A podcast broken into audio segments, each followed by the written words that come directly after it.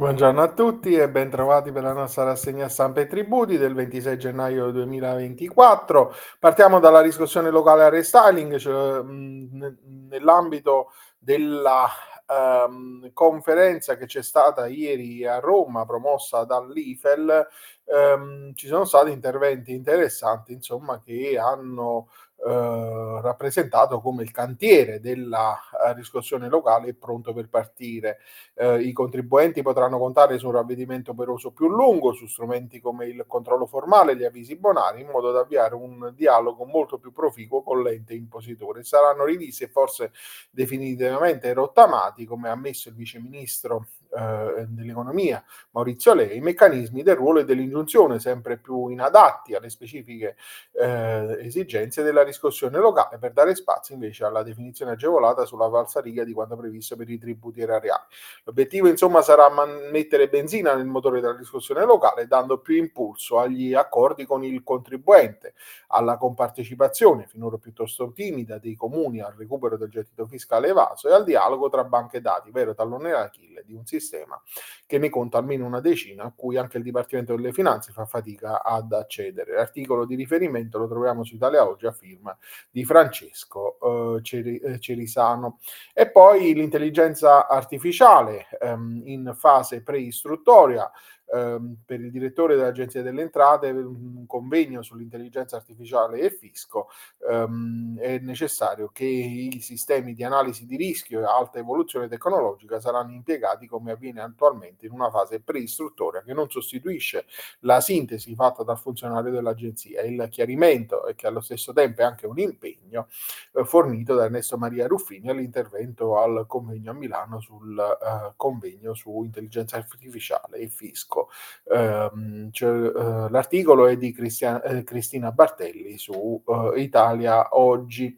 Su Sole 24 Ore invece troviamo l'articolo di Marco Mobili e Gianni Trovati sullo stato del contribuente decreto attuativo in ritardo per il rebus esclusioni dal contraddittorio preventivo. Oltre a introdurre il concordato biennale, il decreto approvato ieri in via definitiva dal Consiglio dei Ministri completa il puzzle normativo delle nuove tutele del contribuente, si sviluppano intorno al perno degli obblighi di contraddittorio preventivi sanciti dal mh, prevedimento dello statuto. Quest'ultimo però è entrato in vigore il 18 gennaio, oh, ma deve ancora vedere l'arrivo dello snodo cruciale per passare ai fatti, cioè il decreto ministeriale che fissa l'elenco degli atti esclusi dall'obbligo di passare prima attraverso un confronto fra fisco e contribuenti. Il punto è delicato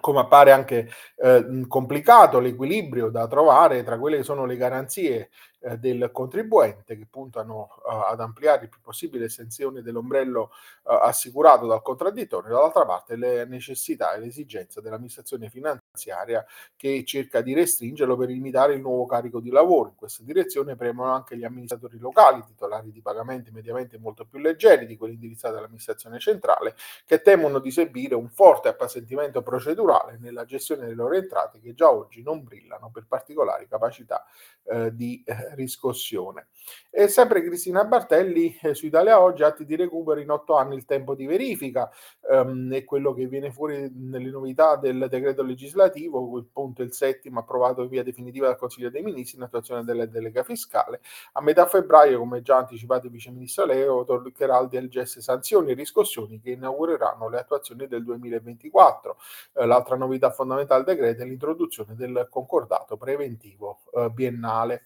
Uh, Matteo Barbero, sempre su Italia Oggi, ci dice che gli enti devono adeguarsi alla riforma fiscale, de- devono adeguare i propri regolamenti sui tributi alla riforma fiscale, decreto legislativo 209 del 2023, attuativo degli articoli 4 e 17, comma 1 della legge 111 del 2023, è intervenuto modificando le norme dello Statuto dei diritti del contribuente con un riflesso importante anche sulla disciplina regolamentare. Il lato articolo 1 dello Statuto dispone al comma 3 che gli enti regolano la materia secondo i principi stabiliti dalla legge, il successivo comma 3 bis prevede le nuove disposizioni valgano come principi per gli enti locali che adeguano gli ordinamenti. Infine, il comma 3 ter precisa che gli enti non possono stabilire garanzie inferiori a quelle assicurate dalla disposizione del comma 3 bis. In questo quadro ogni ente è chiamato a dare un'attenta verifica dei propri regolamenti, in particolare per quanto riguarda le norme su contraddittorio, tutela dell'affidamento, ne bis idem, proporzionalità e autotutela. E infine concludiamo la nostra rassegna con un articolo sulla, sulla cyber security alla PA forniture solo con standard avanzati, con lo schema di DDL gare con elementi essenziali ehm, anti-hacker imprese del settore vincolate e c'è il rischio di essere esclusi eh, dall'appalto nell'approvvigionamento di beni e servizi informatici, come riporta il Sole 24 ore a firma di Ivan Cimarusti. Um, I beni e i servizi informatici vengono a essere um, inquadrati all'interno di un contesto connesso alla tutela degli interessi nazionali strategici e quindi la pubblica amministrazione dovrà tenere presente gli elementi essenziali di cybersicurezza. Tradotto, le imprese del settore per partecipare alle gare di fornitura dovranno garantire questi profili di sicurezza, viceversa saranno escluse. Quindi l'annunciata stretta entra nel DDL cybersicurezza varato ieri dal Consiglio dei Ministri che ora viaggia spedito verso il passaggio parlamentare. Vedremo insomma cosa ci aspetta anche sotto questo fronte. E con questo articolo io concludo la nostra rassegna di oggi e il nostro eh, tempo di questa settimana insieme. Vi auguro un buon proseguimento di giornata e vi do come sempre appuntamento a lunedì. Arrivederci.